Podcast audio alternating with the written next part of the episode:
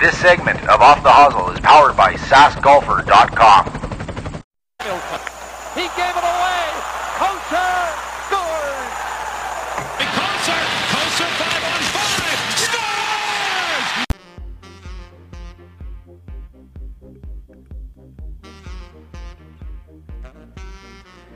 Hey everybody, welcome back to episode number 20 of Off the Hosel. My name is Drew Koser, and I'm your host. I'm joined yet again today by my brother Troy Koser. How you doing? Hey! Wow, that is loud.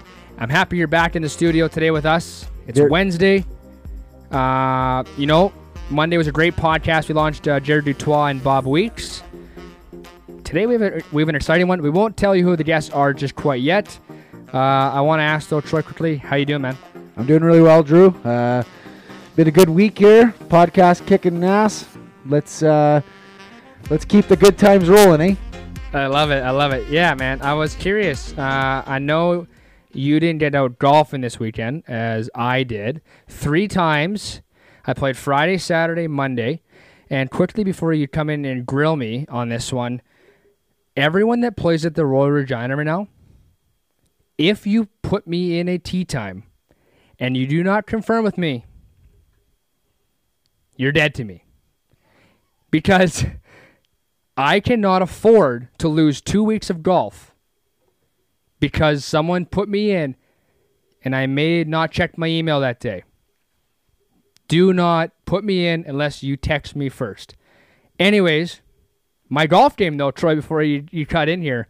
Friday, I put out a poll on Twitter and Instagram. It said over under 76. Over. You put over.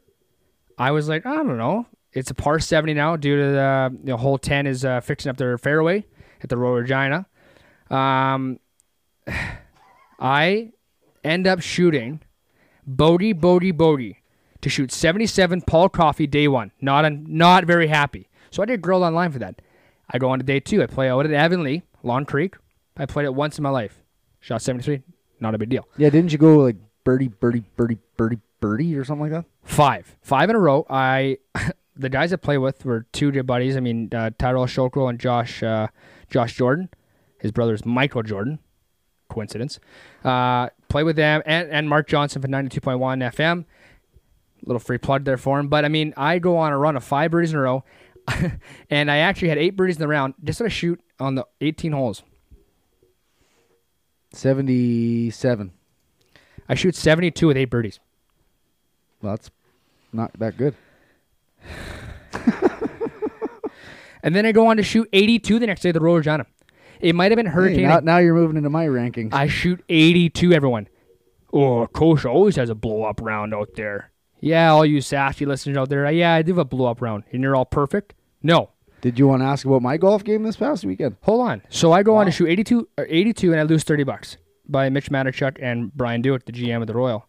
Um, anyhow, Troy, how was your week weekend and Monday and what's going on? Before we get into my golf game, that $30 wasn't on the off a Hosel account, was it? No. Oh, okay, good. I don't want to hear that it was. uh, my golf game was delayed for multiple reasons. One, gout. Got the gout. Not fun. Got to lay off the steak. Five out of seven days. Not good. Uh, I'd be broke. And two, never got the invite from uh, you. So I'd like to move on now to No, no answer to um, that, eh? you know, we're 20 episodes in. We've had on some unbelievable guests. We, th- there's not one guest on this show. I mean, I get grilled a little bit uh, about Kozak a little bit. I mean, episode one, no recap, no sponsors. I just started out, guys. But I think we've had on a lot of good guests, Troy, and I think I mean, 20 episodes in, and the guys we have coming on, Yeah, what people don't realize is who we've already recorded with and who we will be putting out and the guests that we will be recording with. Um, epic. Epic. Yeah. Uh, all, so then I guess now moving into this next part I want to talk about is uh, 20 episodes in. We're working so hard on this thing, and, and you know, it, it, we're doing great things. But I want to I want to mention uh, Troy is you know he's the co-host of the show. He does a ton of behind the legwork when I'm working my uh, my day job at the city of Regina. No, I mean there's a free ad, I guess. I mean the city of Regina they pay my bills, so yeah. Um, you know but Troy works so hard behind the scenes. He does the social media. He does a lot of the, you know, like the, um, you know, sales part of things. He's, just doing a great thing and a great job. And you know, I mean, I don't know, I don't know how you want to label it. We'll, we'll do. Actually, we're gonna do a, uh, a staff posting. Hopefully, either this week, later in the week, or next week. You know, Troy, I, I would say co-host and you know, sales, you know, co-founder. I mean, I don't know, man. I I really appreciate what you're doing. Yeah, no, no problem at all. No problem. Well, that's uh, I did give you quite the intro there and a little uh, new uh, new pay grade. I mean, I just did to, no problem. But anyhow, Troy, yeah, like I said, I appreciate all the work you've been doing. Uh, I'd like to announce, you know, he's he's a very quiet guy. He's funny. One of my best buddies, maybe my best buddy. Um, he's now the production audio manager. That's a lot of words for me guys out there listening to this right now as I talk fast. But Mr. Daniel Hagel, uh, D Hagged, he'll go by on the show here. Uh, he's gonna come on once in a while, and yeah, man, we're happy to have you. Yeah, thanks, boys. Um, really looking forward to being a part of it with you guys. And like I said, I think this can grow very big with Off the Hosel and all the podcasts that you guys and the episodes that you guys have done so far have been really good, and I've loved it. So, you know, I'm happy to be on board and help you guys out, and kind of, you know, just so everybody else knows too, with what I'll be kind of look, you know, taking care of or kind of helping out behind the scenes with some new, you know, content that maybe you guys don't see with, you know, these guys are on audio or stuff like that. I'll be kind of that guy to, you know, provide the content and eventually here once this COVID kind of passes, we can, you know, maybe go to some gol- golf tourneys and you know, I'll kind of be behind the camera and we'll get some good content for all you listeners out there to kind of see what goes on behind the scenes. Well, welcome aboard, Dan. Uh, Drew always said you'd be better behind the camera in front of it. So That's that's true. Yeah, not the not the prettiest face out here, but like Daniel, I mean, I mean, obviously, like we're happy to have you, and I mean, I guess we'll segue now into some of the guests that we're having on, and you know, James Duthie. Um, Daniel was kind of very similar there too, as sorry, D Hags was like Bryan Mudryk there. He just took over the show for like six minutes. It felt like. yeah, maybe maybe I've come for your guys' jobs here. Maybe you gotta watch out. Mu- Mudryk, I can't wait for that one to be released. So Bryan Mudryk from TSN, he's not an analyst. I got absolutely grilled by that guy on this on that one. So. Uh, Yeah, there won't be an intro for that one. Uh, we also have on. Uh, we are recording on th- yeah Thursday, so tomorrow night, uh, with John Michael Liles smooth skating, snapping around, just a man rocket too. I'm excited for that one. Uh, I don't know. I mean, Troy, do you have anything to say about John Michael Liles there? Well, just another huge guest for the show. Um, Sunday we're recording with uh, Mr. Marc Marc, Savard. Savard, former. Uh, well, I just was it former Stanley Cup champion? Yeah, Yeah, that- he's former. So yeah, I mean, been through a tough career. Obviously, both those guys are great to have on. And by the way, they're also sticks at golf too. Both plus ones, and they're good players. So I, I, I don't know. I'm excited. I don't know, Troy. What do you think? Well, very excited. I mean, we still got guys lined up that are already recorded. I mean, we have uh, PG up and comer Noah Steele. Um, oh, Drew, we've recorded with so many people. I can't remember. I can't even think right now. All I know is I keep looking at the list, and then we put that post out last week on our, our social media accounts. So again, I got to go through them. There's Twitter at underscore off the hosel, Facebook off the hosel, Instagram at uh, underscore off the hosel. But we put that post out about who would Saskatchewan like to see, or not Saskatchewan, but our listeners, and I, we got bombarded. We I have a lot of legwork. I know Drew, you're going to help out too with some guest recruitment, but there was a lot of names that people want to hear and see on the show. So we are working on it, and we're gonna get it done. Hopefully, So, I mean, we wanted to do this at the start of the show here. Um, you know, we had some terrible news just this past weekend here. Uh, the Snowbirds, Troy, correct me if I'm wrong at, at any point here. I mean, they're based out of Moose Jaw, just in, our- in our own backyard here. Um, you know, former journalist, uh, now a captain, Jennifer uh, Casey. You know, she she ends up, you know, passing away in a fatal crash. It's uh, I don't know. Like we want to send our condolences, you know, to the family and yeah. And you know, Drew, we also we got to think about the other pilot too that did live, but I mean, he's got some serious serious injuries. Um, it sucks. I hate to say it, but you know what? She probably went out the way she would have wanted to go out. If you know what I'm saying, Yeah. you know. Yeah, you know, it, it, it's sorry guys. I mean, I, I just get choked up about that because, man, it, I don't know. It's it's life. like not like I mean, take that. What, what I'm trying to say here is like that's you know, that's a life that just is lost because she, you know, Well, especially when they were, you know, touring across Canada to thank all our healthcare workers, right? Yeah, and, you know, that I, I just you know I don't want. I just want to say condolences to uh, the family and you know the snowbirds. I mean, everyone that's thinking about her uh, to this day. Yeah, well said, Drew. So uh, we're gonna move on now to you know the PGA had a little COVID relief, uh, a little tourney this weekend, a little uh, two what's it match play, a little two on two. Ma- now I sound like an idiot now. Match play. Uh, what, is, what was it? Rory and, Royer and DJ and uh, Matt Wolff and Fowler. and Fowler. So Fowler's mustache, sick. how about Wolff's though? Not bad. Yeah, no, they were both pretty. I liked them both. You know, Wolff's a funny guy. I mean, I, I know you have some points on this. I was actually, I liked Rickie how he was almost in game mode. Like when he was over the ball, he was walking. He actually knew how to carry his golf bag. Do you see Dustin Johnson trying to carry Yeah, his golf bag? it was hilarious. I watched. I can't remember what hole it was. Dustin teed off, and he just started walking off the tee box, and then he realized that he didn't have a caddy with him. Had to go back, pick his bag up, and start walking again. or when he misses, Lifestyles of the rich and famous. or when he misses that putt to like what they would have won the match, and everyone's like.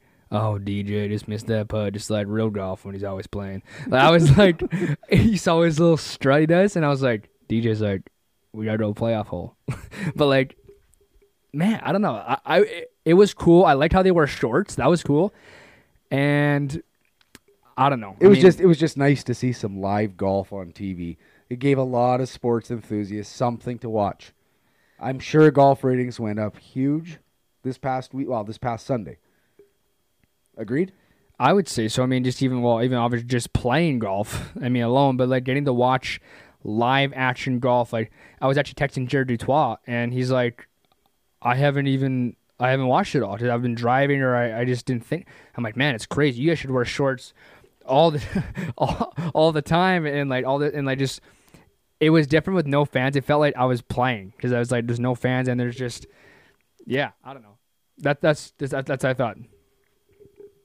No, it was entertaining for sure. Um, just like I said, glad golf's back on. So quickly here, I know you know Daniel and Troy. You both haven't um, finished it yet. I am lucky enough to finish it. I have the whole season so far. Don't spoil it. I'm finishing number ten tonight. The Last Dance. I mean, I know you're not. A, from what it sounds like, you're not a big MJ fan. Putting it on the spot right now. You know,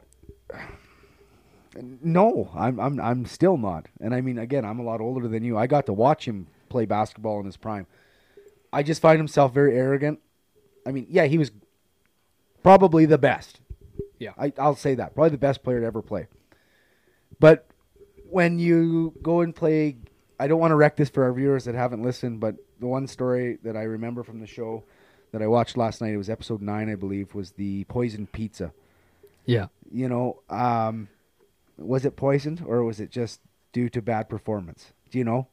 Um, See, I read an article today that they interviewed the guy that made the pizza from the, I believe it was Salt Lake City. Where was I it? Somewhere in. Utah, Pizza Hut. I'm a golf guy. Yeah, no, I, I know. Anyways, he said that's total poppycock. Is that is that what it was? Poppycock. I don't know what that means. Google it. Okay, later. Okay, so what I what I thought honestly when it first happened when they walked up to the door and they knocked the door and they're like there's five guys there. Number 1 was is it poisoned? Number 2 was are they going to try and kill him? Number 3 was uh I was like number 3 I was like or do they just want to see Michael what is he doing? What is Michael Jordan doing on his off time?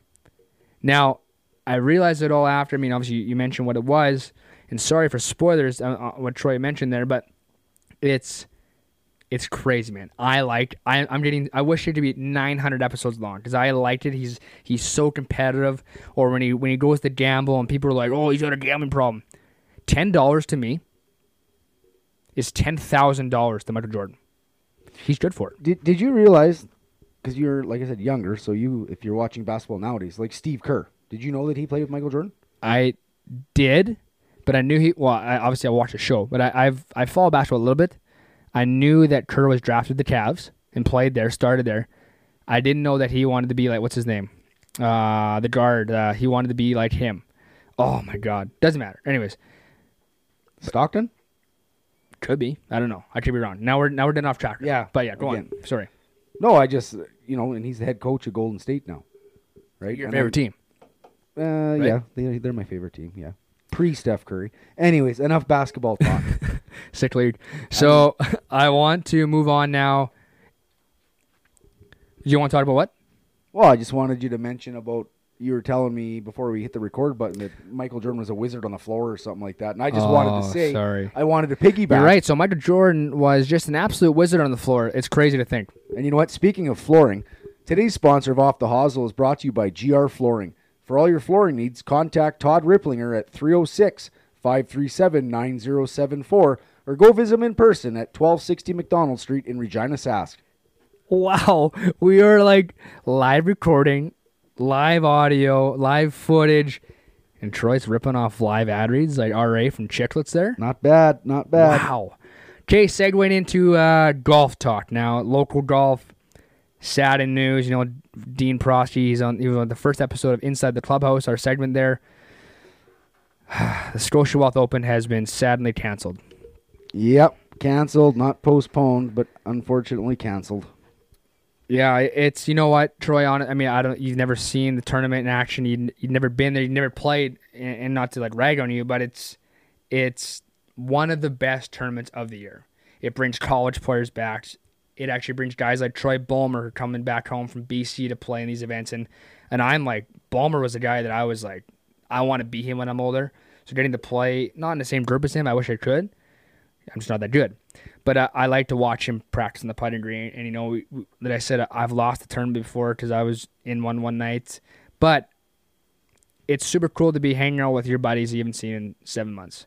You know, I coach and it's one of the guys that plays for a team in, in our league. I coach. He's a goalie, and I get to see him once a year in January at the rink and then at the golfer. So the Nip One's a great tournament. It's very sad. I mean, moving forward here, it's you know, Dino, it's tough news, man. I don't know. It's just it's one of those years. I don't Well, know. It's uncertain year. That's exactly it. It's it's this year. Uh, I, I truly believe things are going to get back to normal. Uh, I imagine it's probably not the only tournament that's going to get canceled. I know, talking to you off air at your home club, that you know men's nights and stuff aren't going through. I don't think. Well, they're moving now to a men's day slash night. So basically, book your tea time play and put your score in. Oh, so okay, okay. it's actually not a. It's actually a great idea. I mean, this you get to play. You don't have to take off work hours to go. Uh, anyhow, so that one's out. It's not two weeks away. You know. I'm actually just getting down to the pull up right now. Um, sorry, this year's changed. June 20, 21st, uh, the Tor Hill uh, Pub Links tournament. You know, I think you just contact the website. I don't have that in front of me. I'm sorry, guys. Um, moving forward here, Troy, upcoming guests. We kind of talked about James Duthie and Bryan Mudryk and Noah Steele. God, I can't even think. We have so many good guests. Oh, we have Scott Pritchard, the president of the Mackenzie Tour, coming on. Um, and like I said, the guys, the guys and girls that were lining up, um, it's just listen in, folks. You, you're not going to want to miss these, these these guests that we got coming up. Um, Drew, did, did we want to touch base about the contest that we announced? Uh, not on- yet, not, yet. Just, just quite. Uh, Okay. d- Give me one. s- Sorry. Sorry. Um, we talked about yeah Scott Pritchard. Uh, I just had the name on the top of my head right now. God, I can't think of it now. Uh, Steele? No, before him, after him, before. Oh, sorry. We put out a, a post the other day asking about who you want to see on, and we and we know we did that a month and a half ago, and we got a little ran into you know some of these you know checkmark guys. Not putting on the back burner. I have been in contact with Mr. Lindsey Bernikevich. He is coming on the show. I will be calling Scott Knapp. Scotty, put your phone on. Turn that turn that ringer up all the way. I'm calling you. I heard that you were close. Uh, I believe on the European tour or close to making it. I'm not sure exactly, but that's why I'm calling you. We're turn, calling you. Turn your phone on, Scotty. Turn your phone on. You know, Tori Coughlin. Guy's a beauty. I've heard what he said one time. First time I called this guy, Tori, he starts talking about he hits the ball long down donkey kong. He talks like that all the time. I love Tori, and I've known him for about nine minutes. Okay, we met on the we met on the deck one time, Saskatoon Country Club. By the way, unbelievable pogos with cheese sauce and mustard, homemade. How are ya? Yeah, I Um, I, seen the picture there. Look good. Look real good.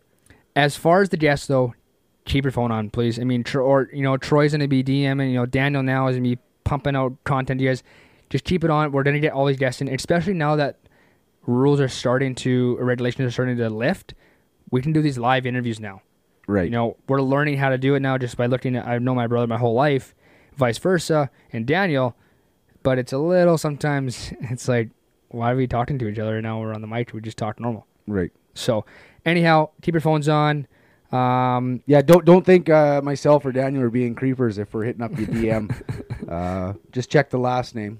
You know. uh, yeah. So, but well, quickly before we move on to our our guest we're talking about, you know, at Koser Troy, at Koser Drew, they're both open. And I, Daniel, what is yours, bud? Daniel. At Daniel Hagel 5. At Daniel Hagel five. You know, I can always. Higgs, Twitter. Okay, now he wants DH Twitter now on Twitter. He wants two two plugs. Okay, so it, long story short, contact all three of us if you have questions. Uh, they all come back to me. Uh, our guest today, did we say that already, Troy? I, don't know.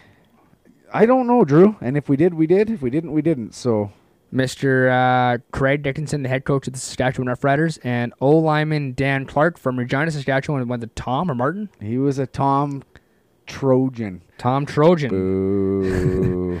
So we have on some great guests right now for you guys, and we'll send it on over now. well, I thought we were going to talk about talk about the contest. Social media. Let's do social media and the contest. So we released a contest on Tuesday. Uh, we have three separate fifty dollar gift cards from our friends at Divots Indoor Golf up for grabs.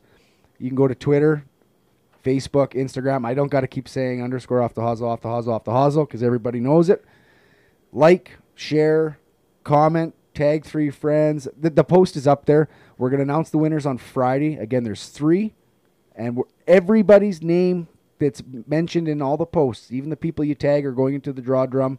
We'll pick three names. Uh, I'll probably contact you via DM for the winners. So, yeah, let's uh, let's get some more entries in there. So when when, when fall winter comes around, uh, you can get out and do some golf, and you get free fifty dollar gift card at uh, Divots Indoor Golf.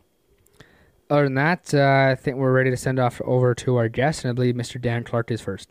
Enjoy, everyone. This segment of Off the Hosel is brought to you by Brownie's Golf Shop at the Royal Regina, Southern Saskatchewan's premier custom club fitters.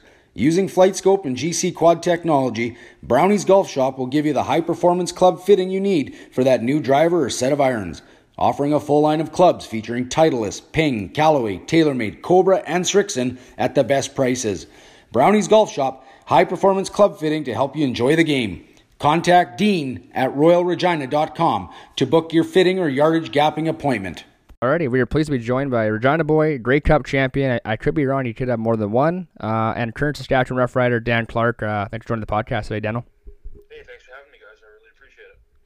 So, I mean, what are you doing nowadays? Uh, obviously, I mean, I mean, COVID's not gone by any means; it's still there. But I mean, with Saskatchewan and the way our trajectory is, what are you doing at home right now? Are you are you, are you working another job? Are you are you working out? I mean, what's going on in your life?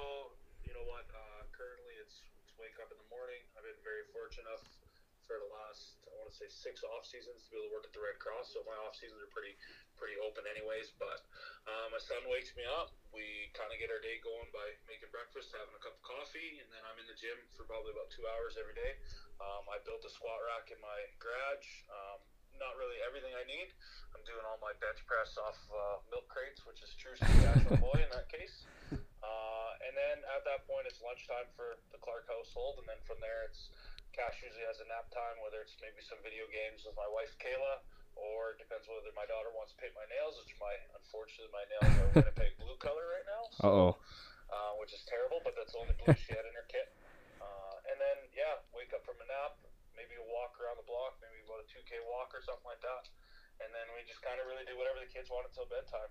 Um, today, I'm currently building a sandbox for my daughter and my son, so it's kind of life's life's kind of normal for me. I'm a big homebody guy kind of guy anyway, so um, really, besides not being able to go to uh, anywhere and really not to get get together with uh, all my wife's side of my family and maybe my family together. It's just a little bit different for myself.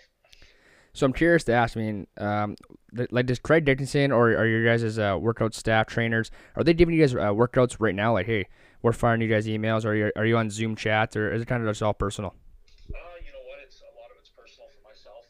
Definitely recovering from my car accident last year. I did a lot of shoulder mobility myself. Um, but yeah, the guys receive workouts. Uh, Clint uh, Spencer's our uh, head strength conditioning coach. He receives a lot of our uh, you know the workouts towards the guys and allows them to be able to the things they can do. Um, unfortunately, not everybody has access and ability to kind of build their own little setup um, and have ability to get what they need for plates wise. But um, I was using Culligan water jugs for a little bit until the family needed them for water or for weights. So it's about it's about staying ready instead of having to get ready, uh, and that's a mindset that you know us Saskatchewan Roughriders have currently. Um, you know, we do some Zoom chatting as an offensive line just to be able to continue our terminology. Uh, always be able to you know better myself and learn, especially going was hoping to go into year 12 and still have that mindset. So it's always about you know that leveling up every year, and that's what I feel like we're doing, especially in these times. You know, Coach Maas is our new OC, so there's a lot to learn in that situation. Right on. Hey Dan, it's Troy here. Uh, so with COVID and uh, Am- Ambro- Randy Ambrosie came out the other day saying that potential of no season. Uh, are you are you concerned about the impact of the CFL riders with uh, possibility of no season? You know what? Uh, absolutely. Um, you know, I think we as Rider Nation don't really have to worry about a lot because um, we have such a strong fan base, and we know that we have the support through merchandise sales, through ticket sales, and all that. But you worry about the rest of it as a player. You worry about the rest of the uh, teams across the league. But in in saying that, um, as a player, um, we have never been able to view the league's books, and I understand that business versus you know a, a union, you never want them to know everything. So um, in that case, I feel like they're going to do what is right for you know the CFL. But importantly, it's not even about being a football player, being a part of the organization. It's doing about what is the right for every single person in this province, in Canada, um, the guys that are coming from the states for their families, about keeping them healthy and safe. Um, do I wish that we would, you know, view a little bit more and have a little bit more talks with the CFL? Absolutely, the PA needs to do, uh, and they are doing everything they can to be able to keep us informed. But in this case, we really don't know what to do. Um, there's some radical decisions that need to be made, and just hoping that you know we can kind of get football kicked off in, for Rider Nation. So Dan, I, I, I'm really curious to ask this question. I mean, yeah, you're a Regina boy. You go to, I, I believe, Thom's uh, Collegiate. Um, yeah, sorry. Or you went there. Sorry. I mean, and Troy's laughing. You're like, I mean, bad grammar. Sorry. It's Saturday.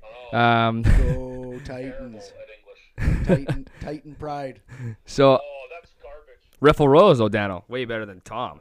I don't know. I remember when Riffel came from 3A into 4A, and we thought we'd lay a beating on them, and they just absolutely destroyed us. Just spanked I you. for, I got hate for all high schools, unless you went to Thom. okay, so I want to ask. I mean, you went to Thom, and then did you go to U of R, and then the Riders? I mean, what, what was that transition like? I, so I, I was very fortunate out of high school. Uh, I had many offers uh, in the states and many offers across Canada. Um, and when I went and did a bunch of my visits, I didn't feel um, as though if I got injured, my schooling would be paid for. So I talked to my parents, and I just really didn't know what I wanted to do at that point. So I chose to play for the Regina Thunder, which is a junior program in Saskatchewan.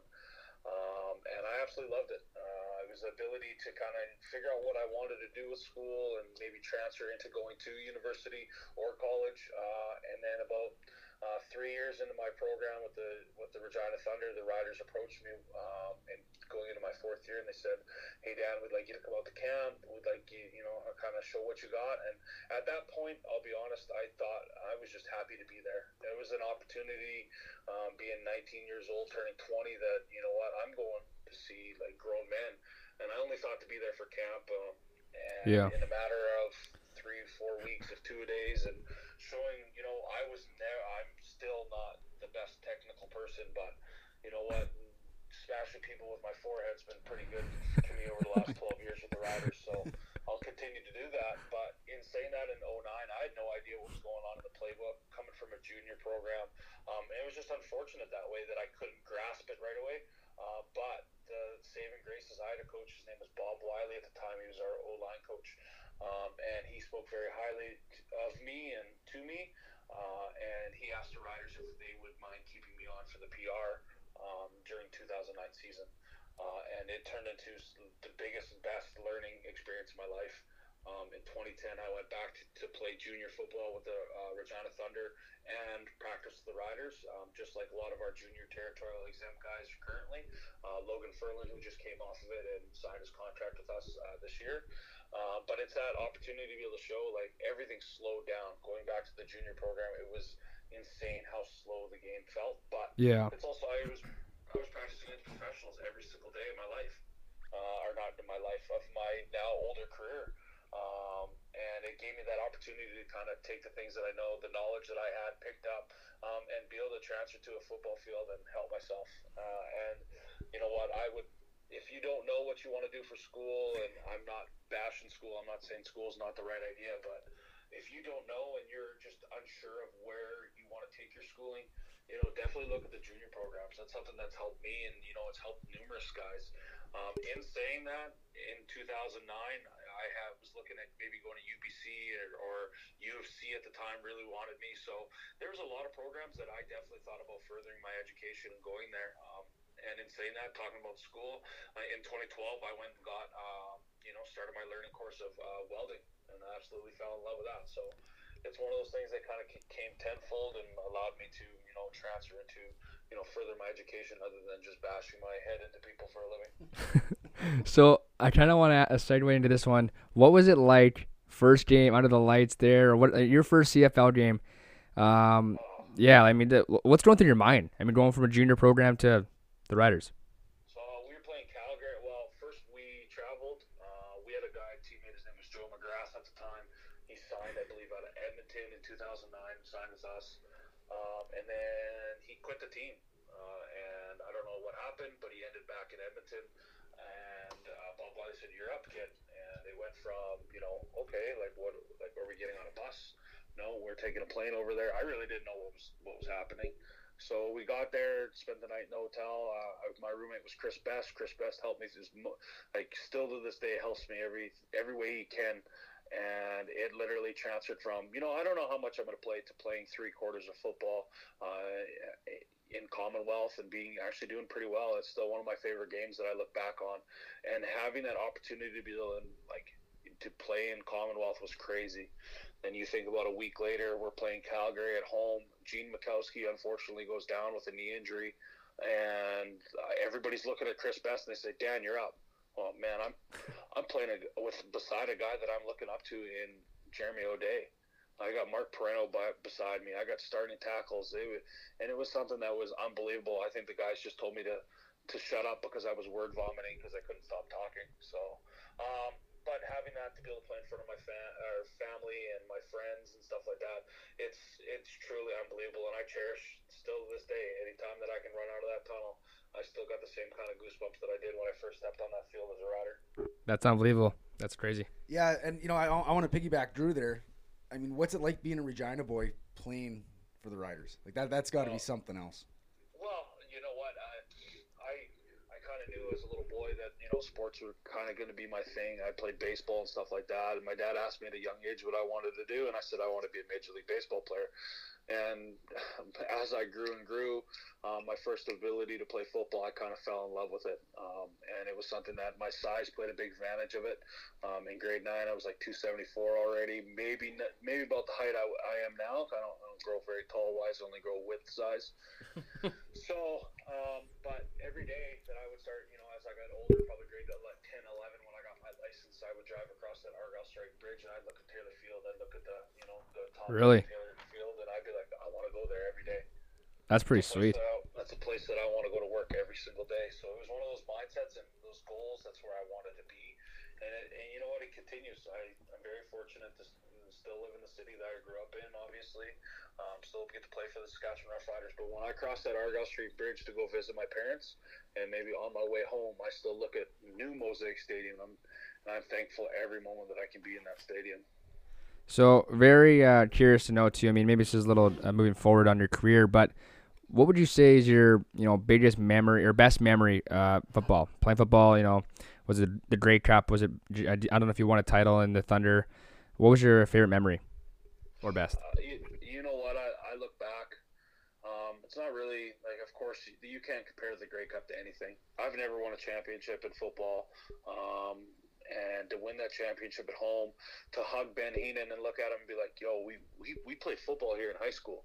We played RMF games here." And now we won a championship with this team, and it, it's something that I, you know what, I can't compare any uh, moment of football in my life. Um, I would say this year, probably for myself, not only was our team relentless in our drive to, you know what, if we were down by 10 or down by 20 coming back, I don't even, I can't even count how many games that we went into the fourth quarter down and had to drive, have a, you know, Grind it out. drive for a touchdown. Uh, and that was like huge. I've, I really have never been a part of a team that it was that relentless. Um, but I would say my 100th game was very special to me. Um, I've never played good at BC Place. Always seem to get injured there, knock on wood. Um, and you know what? Every the stars aligned. We crushed them in the rushing game. Passing was, you know, Cody was going off. It was one of those games that was just special, and to be handed the game ball at the end of it was was pretty remarkable. Um, other than that, like it's just any moment I get, I kind of cherish, especially since what happened in May, um, to be able to kind of continue my career and see what's been able to happen and carry forth. Um, I look at any moment. Um, 2010 with the Regina Thunder was unbelievable. Um, I played under a lot of great high school coaches and Jerry Thompson and Chuck Toth and Sheldon Neal and Barry Reese, guys that kind of like transformed me into the person I am today. Um, I don't know if a lot of people could survive in the way that football was back in the day. So, um, in saying that, I wouldn't be the man I am without them. So Dan, I met you via Twitter because I think we're the only two guys in Saskatchewan that have one eyebrow.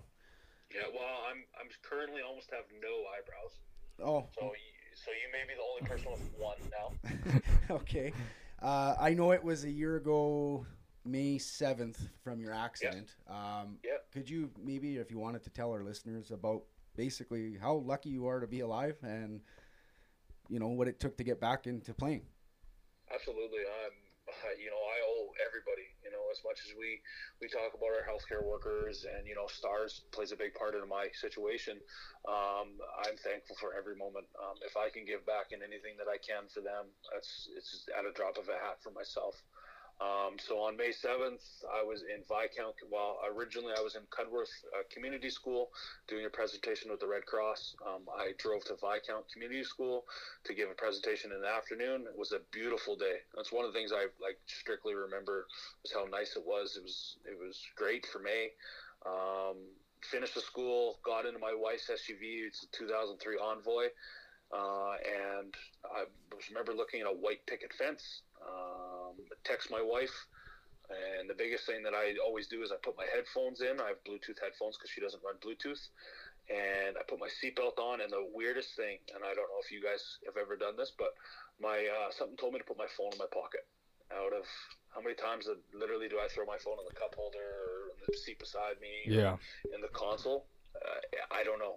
Um, so once my seatbelt was buckled up, I remember my GPS telling me to take a left out of the parking lot while the school buses were blocking that. Kind of turn, look over my right hand shoulder. I noticed there's a dirt road right beside the highway. I was like, oh, I'll just jump on that. So I jump on the dirt road, and I would probably say about 10 kilometers, maybe 15 kilometers from the um, school. Um, I noticed in my left hand side of my windshield was uh, mosaic potash. And as I was driving, I make sure I take a, a look out the right uh, passenger door or passenger window, sorry, and I see you know the highway. I look back and there was a sharp left. So for me, I I guide her straight into the uh, try to guide her straight into the ditch at that point because I know if I'm going to slam on my brakes, probably doing 60, 70 on the you know on the grid, what's going to happen? I'm going to slide and Yeah. the vehicle, right? So instead of that, I caught a rut. Next thing I know, um, I'm sliding into my wife's uh, driver's door. Uh, in the moments, I just put my hands side by side. I didn't want to grab the wheel just in case, you know, if I slam hard into the ditch, I could break both my wrists or my elbows or something could happen. Um, and then I black out. Uh, next thing I remember, which is very weird, is I remember it being very, very bright and like I could still see like a tree in, my memory kind of thing. And then I black back out. And next thing I know is I'm standing beside uh, my wife's passenger side front fender.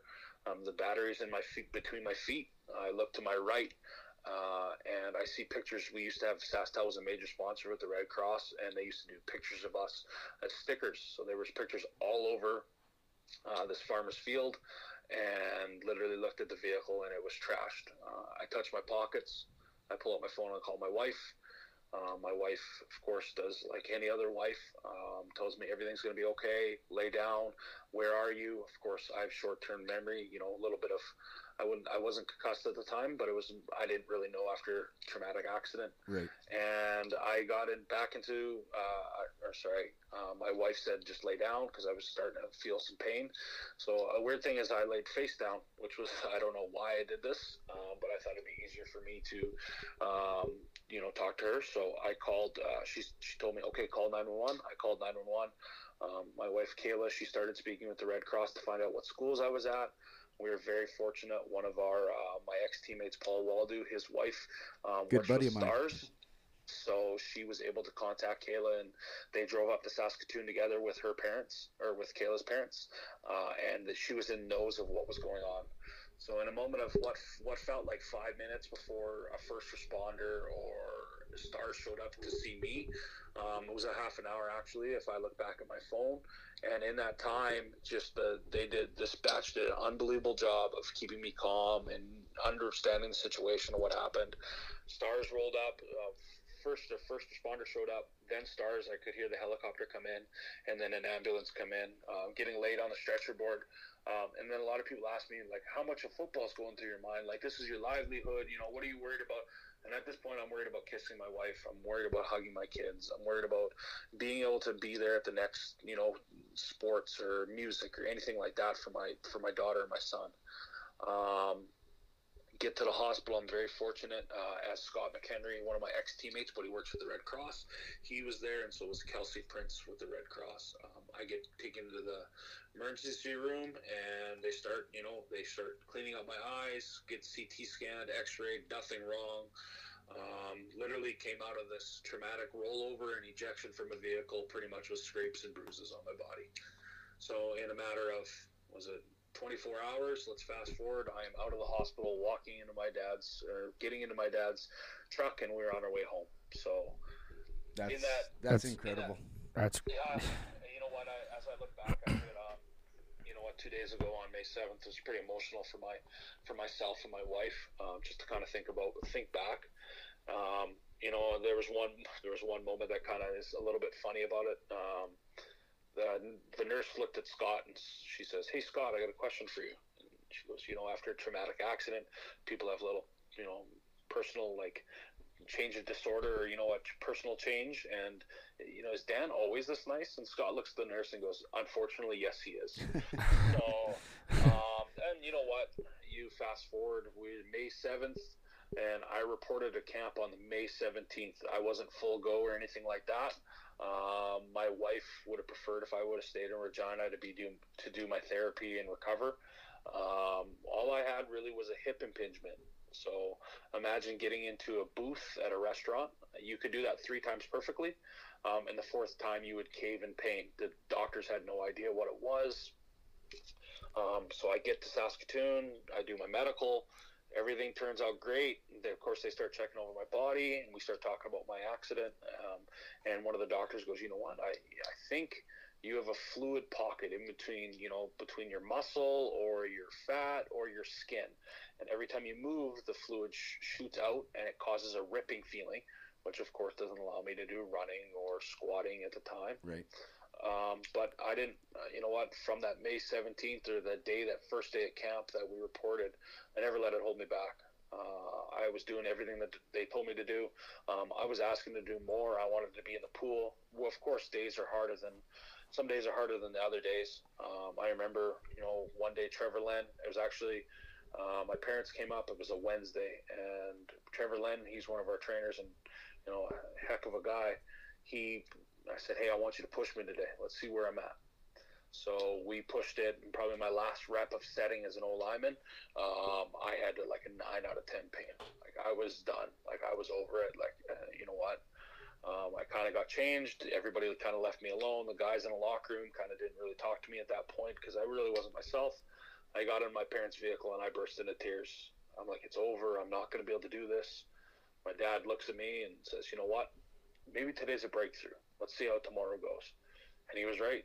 You know, May 27th, I was back on the football field with my team. That's all I wanted to do.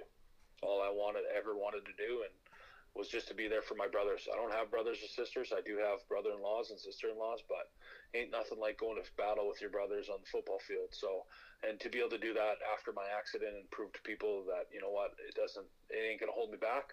It was something that was, I look back and I cherish a lot. You, you know, earlier you asked me what's something that you're proud of your career. I'm proud that I actually went first 18 games ever off a car accident. Yeah. And to be able to look back at my career, I haven't been able to do 18. I haven't been the most reliable body. So after that, it's just something that I'm very fortunate for. Well, you, you can consider yourself our brother now, Drew. Drew and Yeah, Drew and Dano, that's um, that's incredible, man. I mean, we're happy that you're you're doing great, and um, yeah, I just you know, and and something I I know firsthand. Obviously, you too, Dan, and I'm sure a lot of people out there. But you know, what doesn't kill you sure makes you stronger. Absolutely. I was brought up that way. I was, you know, unfortunately, you know, in a world of uh, not a lot of, uh, my dad was very not hard on me, but my dad was realistic for me. In my household, I grew up that if you ain't first, you you're last, and second place is first loser. So I grew up in that way, and I've always had that mindset, and that's something that's contributed to my football career. If you know what, you know what, getting yelled at by somebody in high school during football wasn't, you know, ain't gonna kill me being able to run into the ground by our coaches, you know what? It's going to suck at the time, but it ain't going to kill me. So things like that, I got to contribute to, and you're exactly right. You know, what doesn't kill you makes you stronger. Spring is the best time of year, but it's also the time of year that tree roots start messing with your sewer system. Action Sewer and Drain strives to be the best in the number two business, and preventative maintenance is key. And if needed, our new flow system allows us to reline and repair sewer lines without digging up your lawn. It's all about the action. Call Action Sewer and Drain, a Consumer's Choice Award winner, four years in a row. Call us at 306 586 2727. Yeah, Daniel, that's uh, I mean, like we said before. I mean, we're happy that you're you're doing great right now, and we're excited to hopefully get to watch you play this year. Uh, quickly though, I gotta ask: Are you golfing? Like, what's going on? I mean, are you a golfer? Like, where are you playing out of? Uh, no, uh, uh, if you consider a trash can as a golf course, uh, then you could find me there. Uh, I am I am terrible. I am I am tragically terrible. We went to Mike McCullough uh, has his tournament uh, with the alumni, and we were out, and I've, I forget what foursome I was with, and we were just having a great time, and uh, like it just it, it just gets underneath my skin. Even thinking about it right now, my blood is starting to boil about golf. And I remember the shot, like it was like, okay, I got this. It's like it's short, you know, a little par three, you know, I got this, no big deal. And big slice. All I did was put the club over my shoulders and just snap the club, and I was like, I'm done. I'm never again. and literally, like LaBatte, if you if you wanted a golf guy, LaBatte is the man. He, him, and uh, Coach Sorrells, our O line coach, they're always back and forth at each other. Of course, I'm always going to take LaBatte's side of who's the better golfer. Um, but it's I love I love watching it. Uh, you know what I mean? I'm not good at it. If you want me to wash your car, I'd rather do that. but you know what? As as much as I say that, I I like to be able to go out and you know just to be able to drive the cart and talk and have that you know that that relationship that golf brings, that competitiveness, that one versus one or one versus three. I like I kind of like that kind of style. But yeah, uh, if if you want to know what golf course I golf at, it's our it's brown. It's got wheels. The garbage truck comes and picks it up. that's where I belong as a golfer. So, Dan, you mentioned to me the other night, and I mean, you just told us firsthand you're a terrible golfer, right? You Yeah. also told me you're a horrible poker player, and you, Yeah. I'm quoting you, a recycling bin at football. What are Yeah. you? What are you good at? Hey, if you want to say like I'm, I'm good at being a dad. I'm really good at cleaning my truck. I love that. There's nothing more that I enjoy than cleaning my. How often do you clean it though? I have a neighbor that does it four times a day. Uh, yeah, I definitely. I at one point I was. Okay, Dan, we'll talk to you later. yeah, we we got we got my uh, we had my daughter, and at the time I I had like a 2001 GMC Sierra, and I loved that truck. And then my wife said, well, "We need to get something a little bit better," so we bought this 2015 uh, black Ram. And Ooh, Dory. uh, yeah, I absolutely love this thing. But you know what? Over the time, having kids, it gets a little bit dirtier and dirtier. But every any chance that I can have a little bit of time, I you know I try to keep it clean as best as I can. So um, other than that, like I, my time is put into the gym. I, my mindset right now is stay ready, so I don't have to get ready. Uh, I've been unbelievable. I've had uh, Levi Steinhauer as you know who writes my programs, um, and that's nothing against the Saskatchewan Roughriders, but that's helping a guy out that was an ex teammate of mine, and all, all, I've done is get stronger and stronger. Uh, I feel like I'm a fine wine right now. Um, that as I get older, I get a little bit better. So coming off an 18 game season, I can't really change our recipe. Okay, so one more question here, uh, Daniel, before we go into our uh, segment called "Questions from the Gallery." Um, you mentioned earlier that uh, you're a very nice guy, and, and you are a nice guy. How do you get ready for a game to just smash heads all the time? I mean, like you're getting just like, what's going on in the locker room for your guy yourself? It's not. It's so, not Britney Spears in the earphones, is it? Pardon? I said it's not Britney Spears in the earphones, is it? Uh, you, will be. Hey, you'd be surprised what plays on my I, I've there's been some Katy Perry that's popped up mid like get ready for a game. Um, I've really changed. I used to be a big like loud music um, and just kind of get yourself hyped up. But the more and more that I play center, the more and more calmer I have to come into the situation. Um, you know what? We've got a great guy in, in Dakota Shepley, and he plays. He's a big. He's our he's our music guy. So whatever really comes up, I listen to. There's really a time and place where I put my headphones on and kind of do it or kind of get after it. Uh, but you know what? Once I step on that football field, it's a total different person. I try to be as nice as I can, and I'm not perfect. Um, I'm not the nicest guy sometimes, and who isn't? But in those times that you know you really need to go to battle and you need to go to war, that's when I flip that switch. Um, one of our Red Cross representatives, uh, Jorgen Hoos, he does all the game day photos with the Red Cross, you know, kid responder and stuff like that. Uh, and I've told them don't you don't ask me to do that, unfortunately, because I need to get into like my mindset. Um, and in that situation, it's really built up. Uh, you know, my dad, my dad created a monster. Unfortunately, when I was 13, he said to me, "You're the baddest blank on this football field, and you got to remember that." and I kind of and I kind of carry that every time I go into a football field. I'm not the smartest, I'm not the strongest, but you know what? I'm gonna outdog you for 60 some plays a game, and there ain't gonna be no one that's gonna outheart you the way I'm gonna outheart you. So, uh, in that mindset, I can as soon as I'm off the football field, and that's the crazy thing. You go against say a Mondo Sewell or a Ted Laurent or a Drake Nevis out of Winnipeg. You can just you can have a full blown conversation with them after a game and that's just the way football kind of works. You know that you're going to beat the shit out of each other for 60 plays, but it's going to be what's going to happen at the end of it, and that's really where that that brotherhood relationship kind of comes from a CFL standpoint, and that's why I believe the CFL means so much to everybody. So Dan uh, did some research on some charity work you're doing, and the campaign I believe is called Imagine No Bullying. I don't know if you want yep. to tell our listeners about that real quick. Um, so with the Red Cross, uh, it's been with the Saskatchewan Roughriders, I believe, for 10 years. Uh, Luke Mollander and Weston Dressler started it. Started about 5,000 students, I believe, in 2009. So it'd be 12 years now. Uh, maybe, yeah, 12. Uh, and it was about, you know what, we wanted to go first there was one in five students we wanted to present a presentation to to kind of bring them to what does the red cross view as bullying what can be helpful situations what can be ways they can you know get themselves out of those situations uh, and it turned to i believe two years ago we were at like 35000 students in one off season uh, we spoke was it um, we were we were one to one, so every student in Saskatchewan had some kind of form of Imagine No Bullying training. Um, and the biggest thing is letting kids know they're not alone. Uh, you know what? Any anybody can go into a school and give a presentation off of a slideshow, but it's when you go into that school, can you connect with these kids that you can you know hold their attention for an hour 45 minutes. Uh, and that's what I think we do really well with our partnership with the Red Cross is you like to be able to, I like going to talk to the kids as much as that I'm, I try to answer every question I can politically. I'll give them sometimes my, my own honest opinion. And you know what, unfortunately, if, if somebody doesn't like it, you know what, I did the best I can. But uh, as long as I can go into a school and uh, my biggest thing is what what can you guys do to change it for the future? And by saying that is, I like to ask ask the kids, when my daughter's old enough, can you make a safer place for her to come to school? And a lot of kids are like, oh wow, like I really never looked at it that way. And you know what? It's it's maybe going into you know saying hi to someone you don't usually say hi to, or it's maybe you know asking somebody what's wrong. Um, and a lot of it, we're not even we're not even focused on just the, the bullying side of it. We're looking at safer communities, especially with the way the world is you know making a change.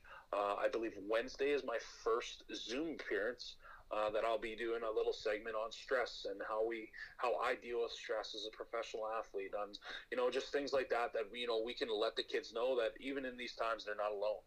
We're always here to help them. And you know the red cross just does such a good job of that. Um, i've been all the way up to uranium city all the way to the bottom in saskatchewan and everywhere in between. So i've been very fortunate enough to do the community work that i have Alrighty, Dano. Uh, off to a question from the gallery, sponsored by Player Golf. You can use the promo code off the hosel 15 for 15% off of your orders. That's off the hosel 15 for 15% off of your orders. And yes, I'm wearing a Player Golf shirt right now, Chase. Uh, it's fitting just nice and tight. Okay, Dano. Here's uh, my first question. Uh, bear with me. I'm just brainstorming this one here. So, my favorite number growing up was number 15. Uh, if you had to be a fan of the rough, uh, a Rough Rider, okay, even if you're playing or if you weren't playing, my favorite rider was uh, Mr. Nealon Greene. I'm not sure if they had uh, tinted visors. That was the reason why. I thought it was so cool. So, who's your, if you were a fan and maybe a player? Oh, if we're gonna go current right now, Dakota Shepley. Like if I'm if I'm a fan right now in the stands, I'm watching this man maul people to death. I'm watching him throw dudes into the ground. I'm watching this young man establish that he's going to be the man for years to come uh, in, in the CFL, and that from not only being able to see that as a person beside him every day, but see that that want and that work ethic. Um, it's something that shows on the football field. I don't know how if how how anybody doesn't see that. Obviously, I'm biased because I watch the O line. Of course, you got guys like Swerve and you got guys got like Cody Fajardo, but that's a guy that can you know what be the next you know Gene Makowsky in this in this province. All right. Well, we are a golf podcast, so I guess I better throw a f- few golf questions to you. Uh, who on the Riders is the best golfer? Uh, you know what? I'm going to be biased here, and really, that's all, who all I've seen play golf, and you know who's talked about it. I'm going to go Brendon LaBatte. Um, although, well, you know what? He did win when you know uh, we stayed back from going our first game last year or preseason game last year. So he did win that game. So I'm going to say, yeah, Brendon LaBatte. And and you know what? I golfed with Brendon probably. Oh, it's got to be about three, four years ago. He, he's he's from Radville or very close too. And Yep. uh, I got a buddy of mine lives in Radville. and We went and played men's night with him, and he's a hell of a golfer actually. Yeah, I know he he golfs with everybody. Cody uh, Cody brings his clubs down. Uh, Mitch Picton's a big golfer. Um, I Played hockey with him. uh, oh yeah, Oh yeah, back when we were younger, younger, he- we grew up playing hockey. He's a good Yeah. player. was he still soft as he is today? just just kidding, Mitch. If you're listening, I love you. Uh, no, I, that's a, unfortunately like I don't I don't get to see them play golf day to day, but I'm you know I'm always going to support the boys, and I, I always going to pick Brendon LaBatte. So I don't know. I obviously you haven't golfed a ton. Maybe you're saying. I mean, uh, where's your favorite course to play if you if you have one? Oh man, uh, is it Aspen Links out in White City? Yeah, that's one. Yeah, yeah, Aspen Links. Yep. Yeah, you know what? It's really where we we kind of end up as you know as a group off on you know as an O line uh, on a day off kind of thing when I was a little bit younger, uh, and you know I always loved going there. Um, the water loved my golf balls, that was for sure. So they got as many golf balls as I could give it. So um, yeah, yeah, I remember you know a lot of great times, especially with golfing with LaBatte, Ben Heenan, Chris Best. And it was just great to be able to get out and kind of do that stuff. So before I needed to develop anger management towards the golf course. So. Okay, so if you could play a round of golf, any course, your choice, which would it be, and who would you pick as your three partners? Oh. He's like Craig Dickenson and your OC coach, and Yeah, somebody that's going to make me look good. Craig Reynolds. Uh, I, you know what? I'm going to probably say Cody. I'm going to say Charleston Hughes, just to add like a little bit of humor. I know he golfs. And let's add Brendon LaBatte in there. And I really don't know. You guys got to help me out on the courses. What's a good place? Well, I mean any course. If you want to play Pebble Beach, you play Pebble Beach. Okay. Pebble Beach then. Perfect. All right, there's the answer. yeah, I can't afford that. So you, you guys can go ahead if you want to. Uh, next question. This is a good one. I asked all these these celebrity uh, players, uh, what, whether it is hockey, football, golf, baseball, whatever the hell it is. Um, best rookie prank, and oh, I just lost the next question here. Oh my god. Oh, cheapest guy on the team. Oh, cheapest guy on the team.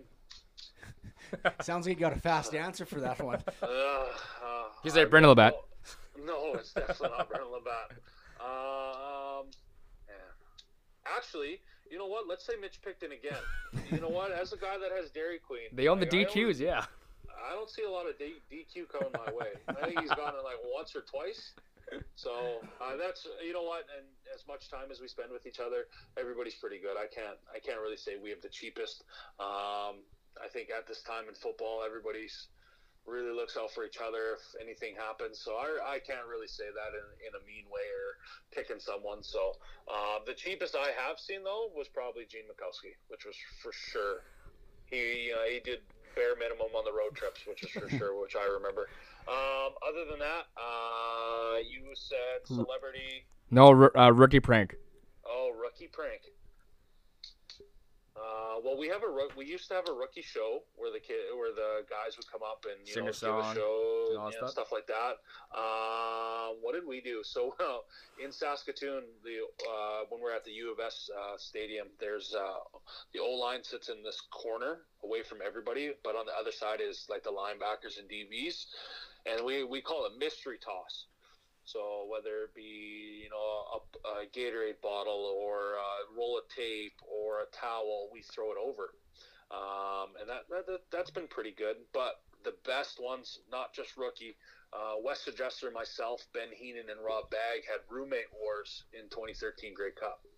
So I'll give you guys an example of what happened. One night we were we were in Calgary. Uh, ben and I go grab something to eat, and I just had a feeling that Weston got my key to my room.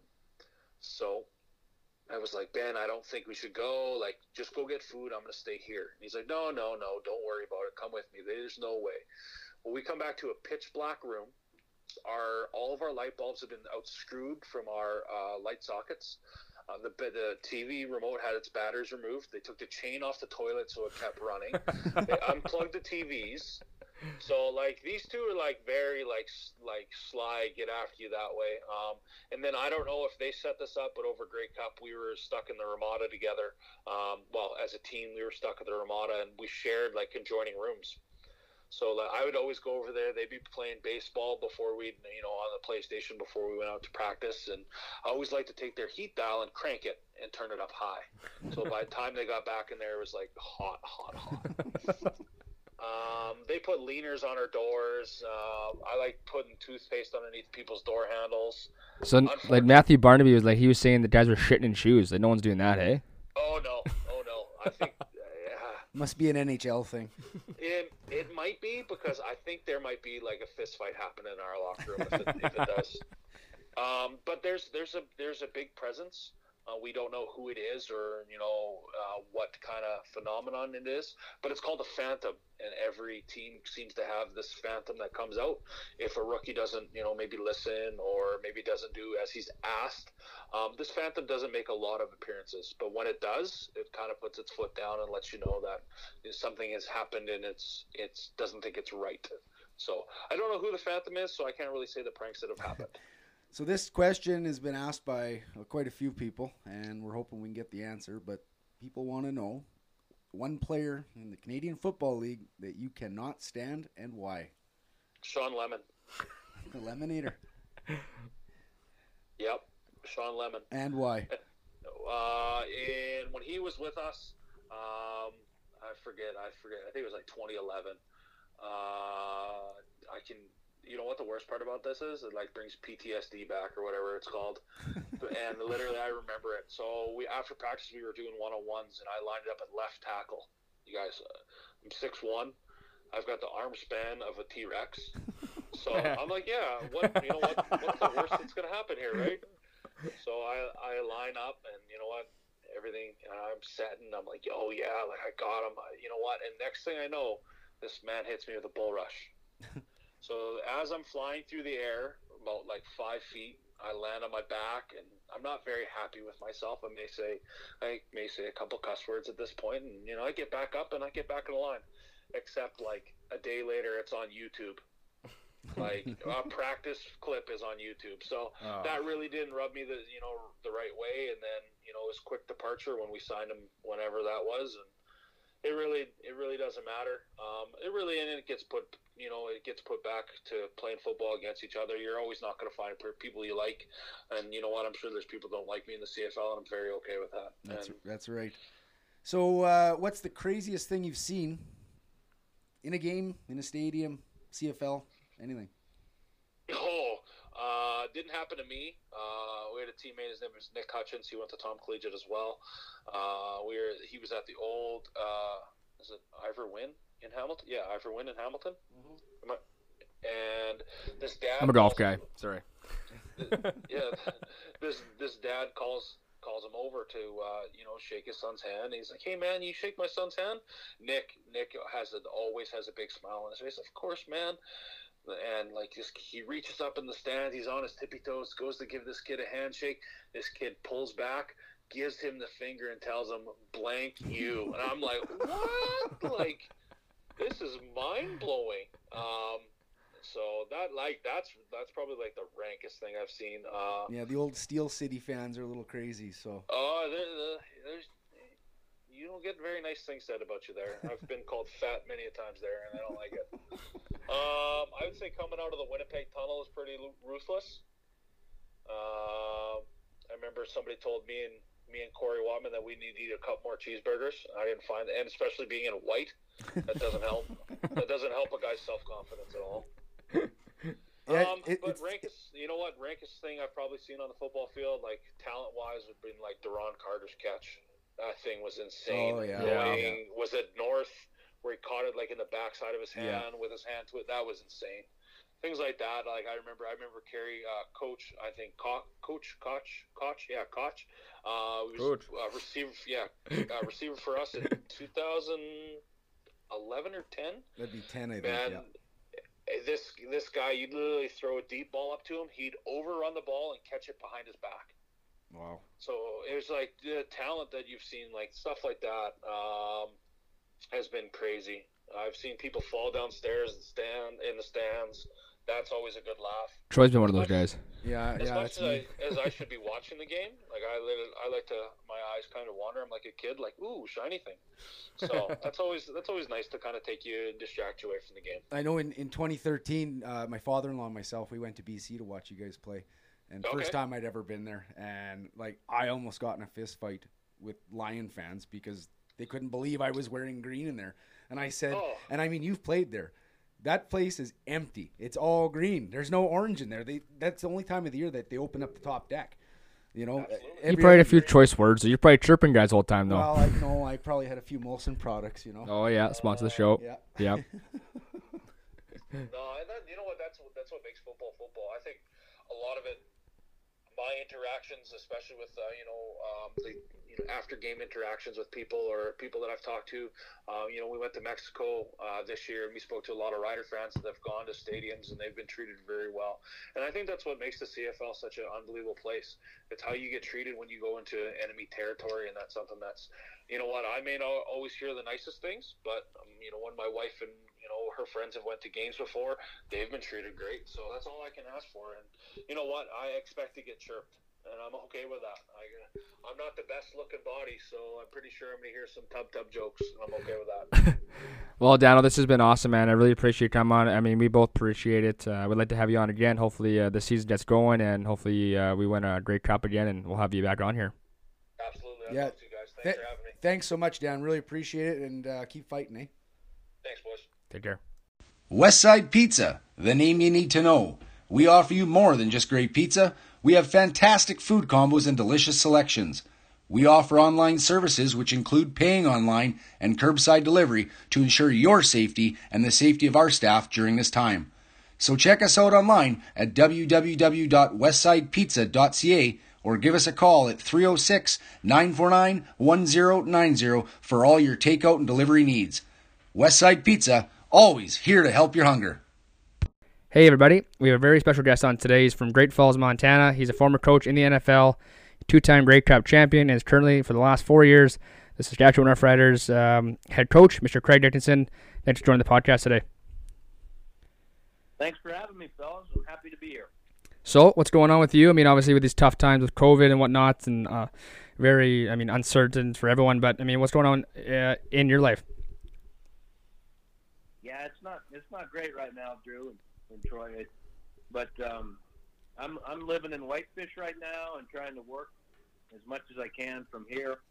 Um, I've been in contact with Jeremy O'Day and Craig Reynolds and the guys in Saskatchewan every day, and, and we're just trying to do all of our work that we'd normally do if we were in you know in Saskatchewan and getting ready for training camp. The, the nice thing about it is we were able to pretty much get all the draft work done. I thought we did a good job on the draft. Really put a lot of hours in on that. Uh, but that draft was last week, so now, you know, now we're into the situation where we'd normally be, you know, pedal to the metal for training camp, and there is no training camp as of now. So now's the time when um, it gets a little harder to find things to do. But we got plenty to do. But we're certainly all of us, coaches and players, I'm sure, are really itching to get back to Canada and try to get get back to work. So we had on Dan Clark just actually last week, and I asked the same question I'm gonna ask you now. How often are you guys doing, um, you know, Zoom calls, or I mean, just contacting video chats with Jeremy O'Day, like you mentioned, or is it, or is it all phone based? Well, Jeremy and I, we, we talk probably two or three times a day, so that's that's a daily thing. Um, all of us are on Teams, Microsoft Teams, which allows us to get together and see each other. That's how we conducted our draft. Um, the coaches are kind of taking taking the bull by the horns with their playing groups. I know the offensive line met tonight at 5:30 and went over some stuff.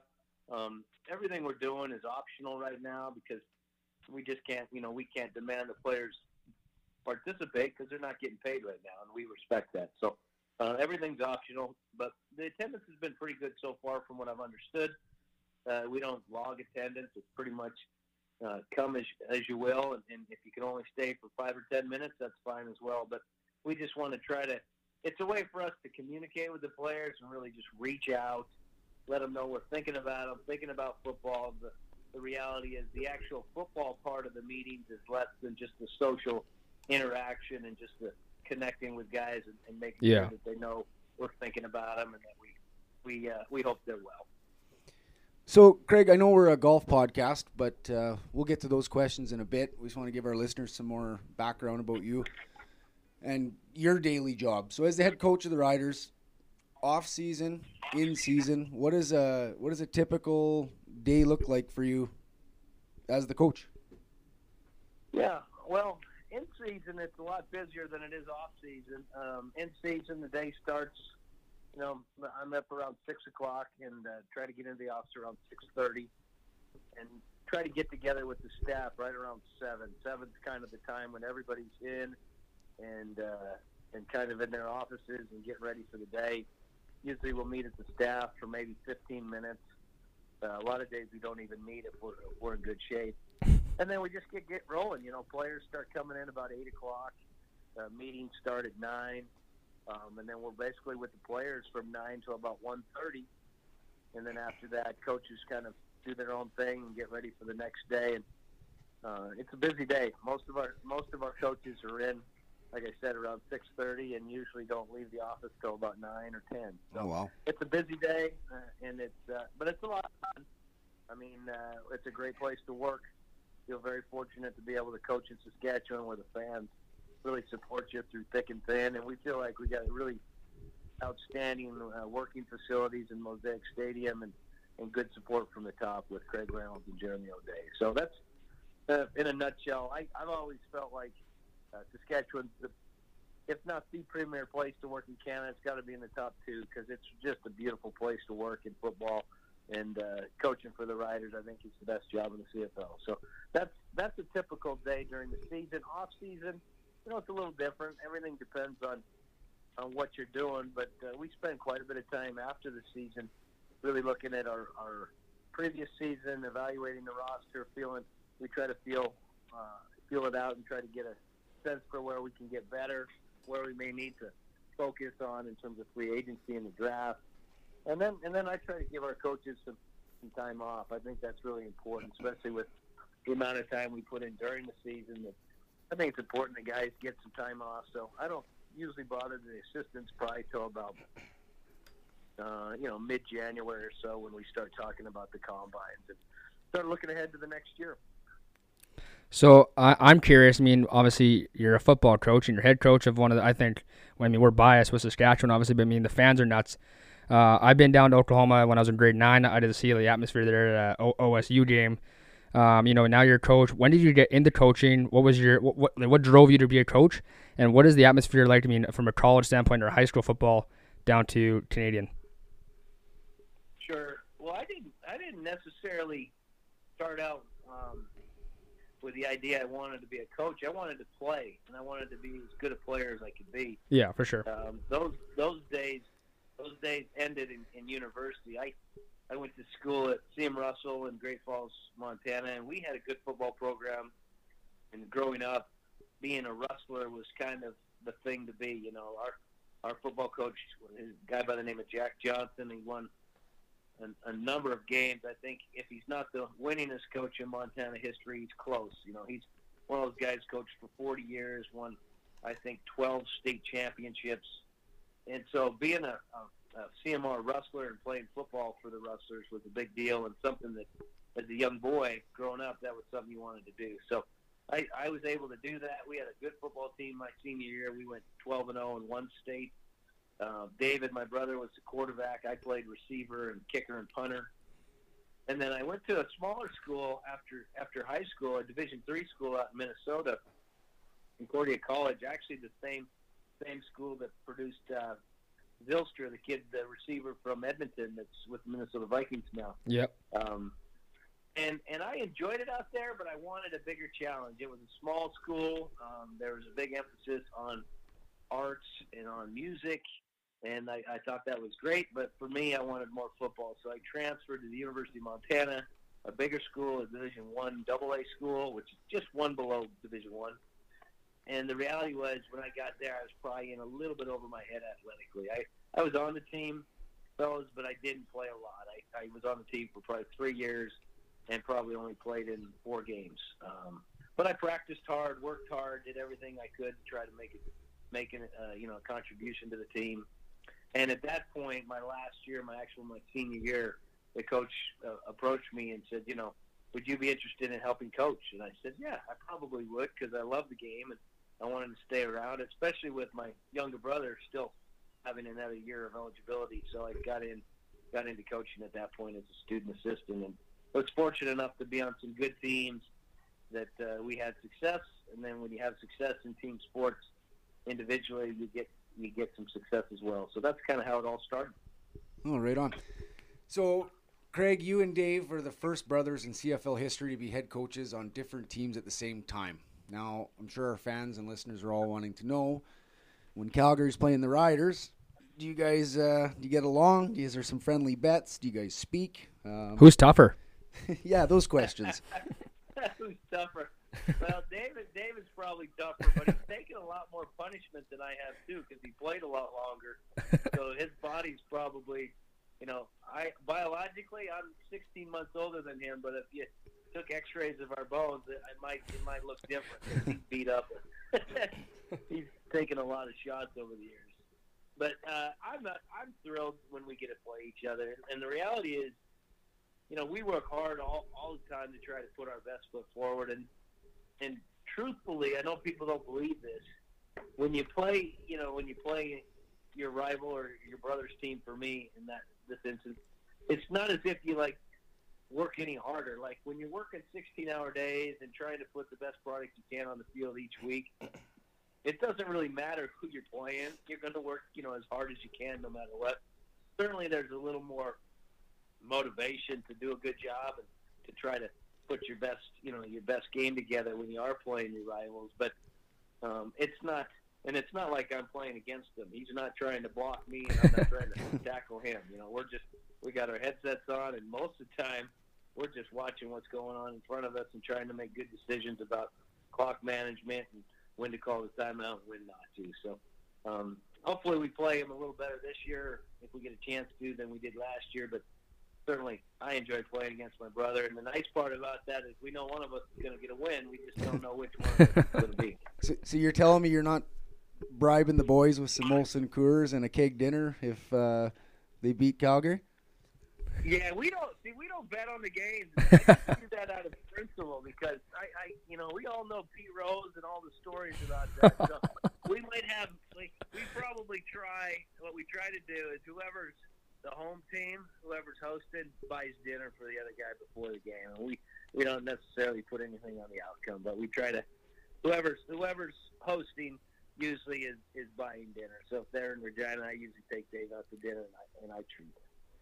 So Craig, uh, I mean, just looking at some of these uh, notes here, I mean, uh, you're coaching Calgary, Montreal, um, Winnipeg. I mean, Edmonton. Now, obviously, I would say you're biased now. I mean, being the head coach of the Riders. I mean, being before that, what would you say would be the, the toughest building to go into to play? Well, I, I think when I was coaching for the other teams, playing in Saskatchewan was the toughest place, without a doubt. Um, now that I'm in Saskatchewan, I think the toughest place to play in terms of noise wise for us is, is Winnipeg. Yeah. Winnipeg's loud, loud and, and boisterous stadium. I think they've done a good job over there. You know, even before they won it this year, I think Coach O'Shea and Kyle Walters have done a good job of of creating an atmosphere over there where it's difficult to go and play. So that's that's a tough place to play. Um, So you know, you coached in San. You coached in. the toughest one outside of our place. Okay, I was going to say you coached in San Diego. You coached in Oakland. What's the comparables to Mosaic Stadium?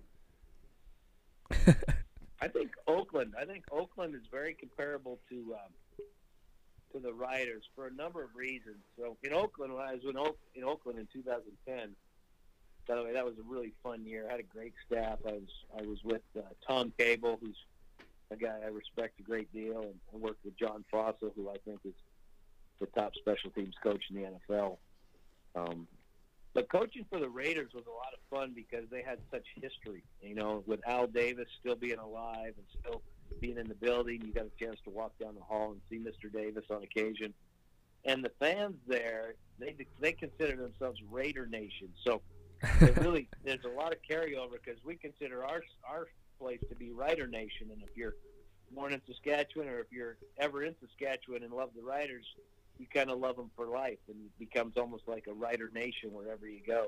There's, there's Rider fans everywhere. And so Oakland was very similar. Um, I remember playing a game in Phoenix. We played the Arizona Cardinals, and we were on the bus to go to the to the stadium before the game, and you could just see caravans of pickup trucks, vans, and vehicles flying the silver and black. There'd be a guy. I remember a van driving down the highway, interstate, with a flag, you know, of the Raider Nation and a silver and black pirate with, you know, the knife in his teeth.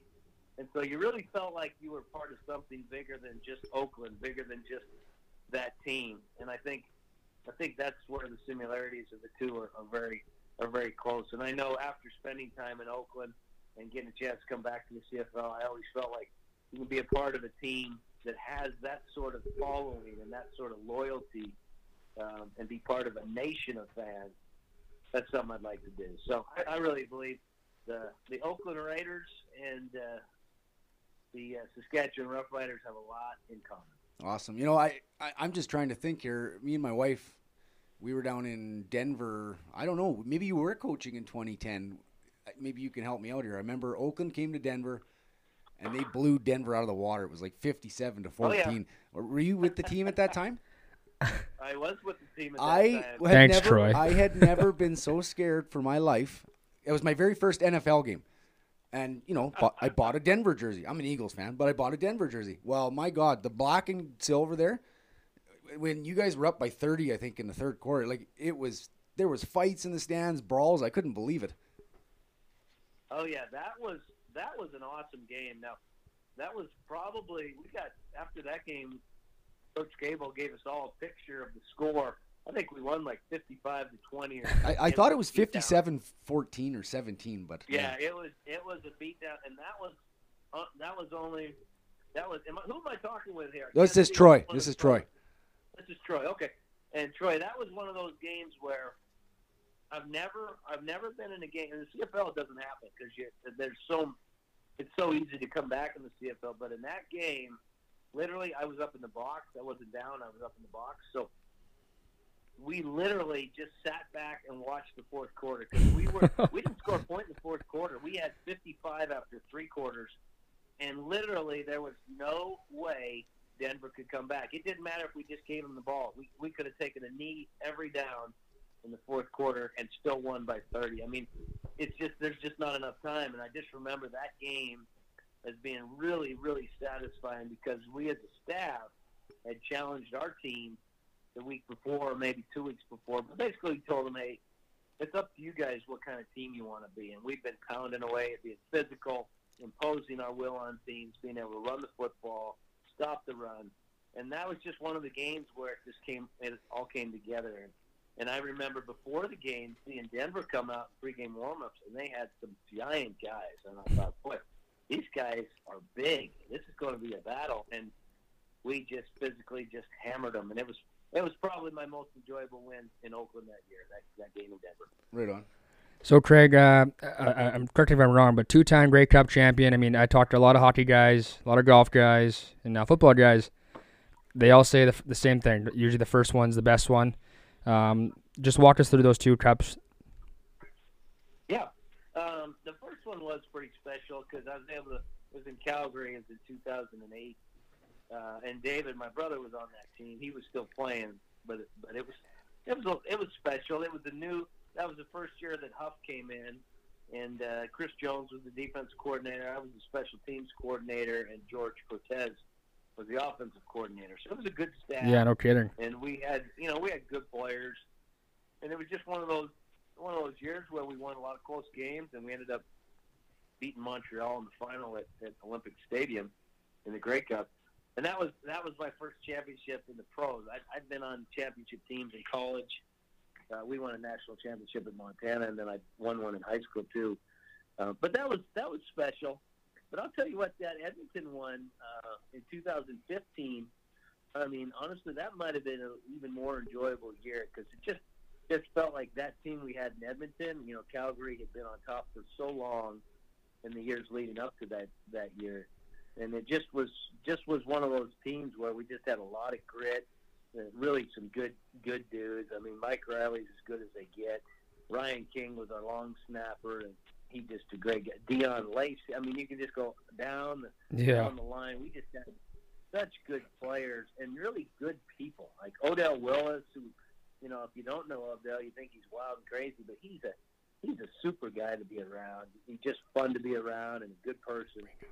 And so, and that and that was one of those those teams where, you know, we felt like uh, it was our turn. Calgary had beaten us the year before, I think three three out of three, and, and we went into that that season with our goal. We're going to beat Calgary and and see what happens after that. And we did. I think we beat them two out of three, and then in the playoffs we put it on them pretty good. So that that was a lot of fun. I, I felt like that Edmonton year, 2015, I might have had a little more um, influence on the team and had maybe a little, uh, maybe gotten a chance to have a little better relationship with the players. So that one, that one actually, if you had to ask me, was probably the most special of all of them. So in 2016, Craig, and, and I, I got to be upfront and honest with you, I did not Google 2016 Saskatchewan Roughriders accidents, cars, players, coaches, but we had Dan Clark on last week, who was in a major car accident last year. Reading your stuff, you were in a pretty serious car accident back in 2016. Spent 13 weeks in a brace, neck brace with a broken neck. How Do you mind? Yeah. Do you, do you want to touch on that for us? What, you want me to tell you about that? Yeah. Do you want to touch on that for us? I mean, you don't have to if you don't want Yeah, to. yeah, yeah. That was, yeah, that was tough. Yeah, I, I don't remember. That was after the 16th season, I think, wasn't it? So might have been in 2017. that's not what the leader post said. Oh. I'm not even sure. It's in 2016, whatever. It was right around that. It was that. It was the off season. Uh, yeah, it was in November of 2016, and then I was in the brace for uh, 14 weeks, I think it was actually. But um, yeah, that was a that was a tough deal. You know, I, I was I was home visiting my brother um, in Calgary, and they were playing BC in the West Final. And I was just driving back from a day of snowboarding. I, I got a chance to go out one time that year, and uh, going to my brother's house, and it was at night. It was that time of year when it's real dark, and I, I just made it. You know, I was unfamiliar with the area and uh, was involved in an accident on the highway. It was a high-speed collision between me and a, another vehicle, and I was able I I got hit from the side, so I got T-boned in the driver's side door, and uh, yeah, I was probably lucky lucky to you know walk away from that. It was one of those deals where I ended up in the ditch, you know, quite a ways down the road, and uh, I was still in the car. I was worried the car was going to start on fire, so I crawled out through the passenger side and uh, tried to get back to the main main highway to see if the other person was okay, but so, something wasn't quite right, so I just sat down and um, thankfully the other person I found out later was was okay, but I I took the brunt of it. And uh, anyways, thank goodness there were some some doctors and some people that were trained in those sort of things that were on the scene quickly, and they quickly immobilized me and and uh, put me in one of those back break, you know, back boards and what have you, and they hauled me off to the hospital. And um, I thought I was going to be okay. I thought I might have had a punctured lung because I couldn't breathe very well. Uh, I knew I was going to be bruised up pretty good, but then they came back and said that I'd fractured my neck and that I'd need to maybe have surgery. So, anyway, long story short, I didn't need the surgery, thank goodness, but I was in a pretty heavy duty brace for 14 weeks. Couldn't couldn't move, couldn't really do anything. Uh, had to wear it 24 hours a day, seven days a week.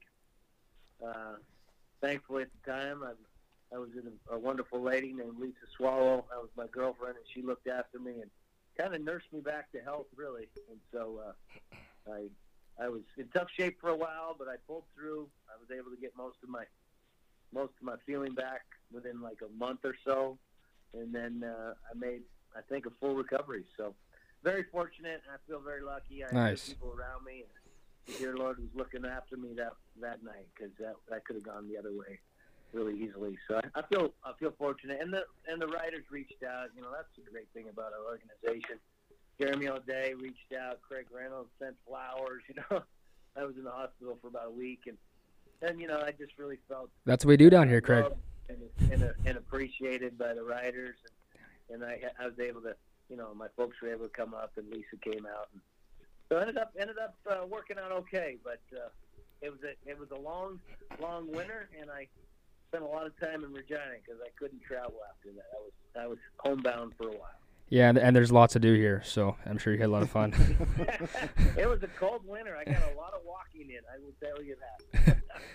Okay, so I have to ask, and now we're gonna move into some golf here. So, what's the golf game like? Are, are, are you a stick? I mean, what's your handicap? Are you playing a ton? Man, I, you know what? When you told me you were going to talk about golf, I thought, well, boy, I hope they don't ask me too many questions. I used to play a lot of golf, um, and I was actually on the high school golf team when I was a high school kid. Um, I was on the uh, CM Russell High School golf team, and Were I, there tryouts? Because when I went to school, we didn't have that tryouts. was my best. Those were my best days of golfing, and I, I, I don't know what my handicap was. I was probably a ten to a twelve, maybe, and uh, shot some decent rounds.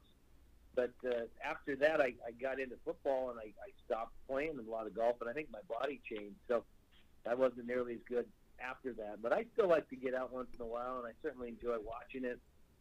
And uh, you know, I got to get a little bit better, but I do enjoy the game. Now, if I get out to be on those and I can break, you know, 90, I'm happy. Back in the old days, if I hit 90, I, I would have. Been, Craig, you know, sound I'd been this is Troy, but it sounds like you and I Now- should be nowadays, golfing I'll together. Take 90. 90's not so bad for me anymore. It sounds like you and I should be golfing together, Craig, because that's me, not Drew. So I, I guess I uh, got some good numbers in, in high school. I had a couple of good days. so on a those days are long gone. So on a like ballpark. How many rounds are you getting in in a, in a year? And are they in Me- Saskatchewan me or are they right back home? Uh, I got one round of golf in last year. I went up to Yorkton and played one round in May. Deer Park? It was blowing and cold, and I don't even think we kept score. But I got one round in. I did go to the driving range qu- uh, quite a bit, and um, I was able to go out to Royal Regina and hit some balls on their range. But I did not play any more rounds of golf. It's just so hard for me to get away. Four hours is a big time commitment for me. I just don't have that uh, four-hour block very often. Who's your PR guy? We'll call him and we'll get you out for a round of golf. Yeah, I mean, if, if you got some courses where I can get out and play and, and join join you, I'd love to come out and play a little more golf because that's one of the things I'd like to do a little more of. I, I'm going to get some new sticks. I got a buddy that's going to hook me up with some some new irons, which I are desperately needed, and I'm looking forward to getting out and playing a little more golf this year than I have in the past. Have you ever played golf in uh, Billings, Montana? In Billings, Yeah, I did. I did back in high school when I was on the high school team. I played the one time in a tournament down there. It's a ni- nice track down there. Not sure what it's called though, but yeah, it was in Billings. Um, did you play at the Yellowstone Country Club? I bet you did. I don't know, straight green grass. Yeah. Yeah, Yeah, no. there's, there's three or four of them down there. And the Yellowstone, that's the nice thing about being on the golf team in high school. Is, you know, I, I come from a pretty modest family. My dad's a school teacher. My mom stayed at home with us. So we, we didn't have a lot of money, but being on the high school golf team, you get to play all these nice golf courses that you normally never play. Usually I'd be out at the old Muni track, but all of a sudden I'm playing these country clubs because I'm on the golf team. So I have a question about actually about the Riders now. I mean, to segue back to um, football here. Uh, who would you say is the biggest uh, character uh, on the team? Well, Dan Clark's the character. uh, he really is. I mean, anytime you dress up as like a cartoon figure on Halloween for practice, I don't even know the name of the guy. You, you probably would know if you. Uh, it's some sort of dinosaur character. I'll look it up. Uh, We're googling it. yeah, he's. I don't know who it is, but he dresses up every Halloween and practices with a full-on, you know, outfit on. So he's definitely one of the one of the biggest characters on that team. Uh, we got a few Oh, it, it was uh, Sully from Monsters Inc. Sully. That's it, Sully. I didn't know who it was either. I don't. I don't have any kids. I, I still don't know who Sully is. That's it. The, the last Sully I thought was the one that flew the plane and landed it in the river, but yeah, haven't seen Monsters Inc. Right.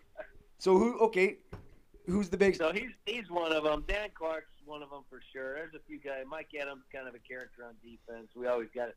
He's always wanting to argue with somebody about something. So there's a couple of characters. Okay, well we asked Dan last week, so I'm going to ask you the same question. Who's the best golfer on the Riders? The best golfer. Oh goodness. Well, our old line coach plays quite a bit, Coach Sorrells, and I know he would he would he would want want me to vote for him. I haven't played. I I play so little, guys, that I I don't even know who golfs on a team. and again, just just word out there. If people want you know want to, want me want to throw an invite to a round of golf, I'm always game for that because half half the time I don't know even who to go with. But uh, I think Sorrells, Coach Sorrells, is a pretty good stick. Um, you know who else is a good stick is Blue. LaBatte's a good stick. Yeah, that's what Dan Uh, said. He and said for- Brendon was the best. Guy, he he hits it pretty nicely. And then back when Getzlaff was with us, Getzlaff was a good player. Um, him and Dressler were pretty good sticks. So I would have to say, fellas, as of right now, being that I don't know, I'd have to say Coach Sorrells is probably our best stick, and and Labatt Blue would have to be right there with him. Those two guys.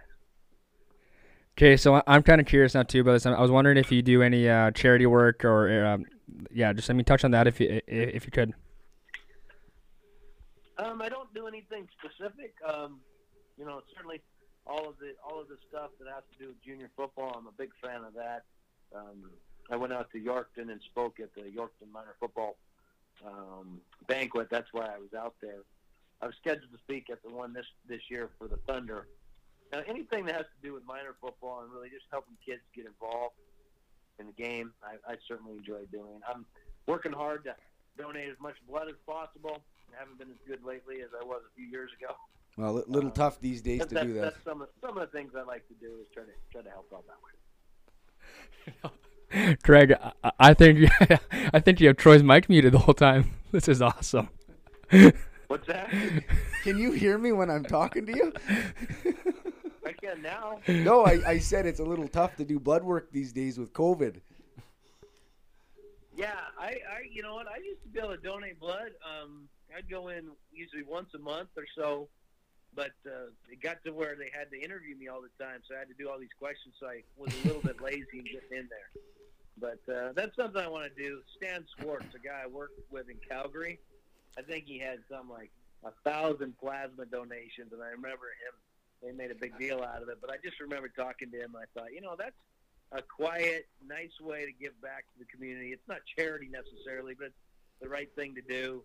And uh, when this COVID thing settles down a little bit and I'm in Regina for an extended period of time, I'm going to head down to the blood services and see if I can at least get on some sort of schedule where I can go in and donate blood and plasma on a regular basis. It's, it's a little thing, but certainly it helps and it makes me feel good to do that.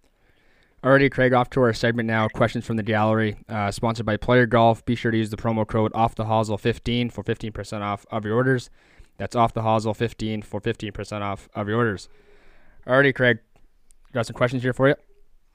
Okay. Um, this is like I don't know. This is more so a general question for I'm sure everyone. You've probably, you've probably had it a hundred times already now. Um, you know, obviously with COVID and, and, the pandemic, are you as a head coach and I'm sure you're doing recruiting and whatnot and, and, I'm pretty sure we're hosting this year, right? We're hosting the Grey Cup this year. So, I mean, are, are you concerned that there may not be a season this year? Yeah, I am concerned. I mean, I think everybody is at this point.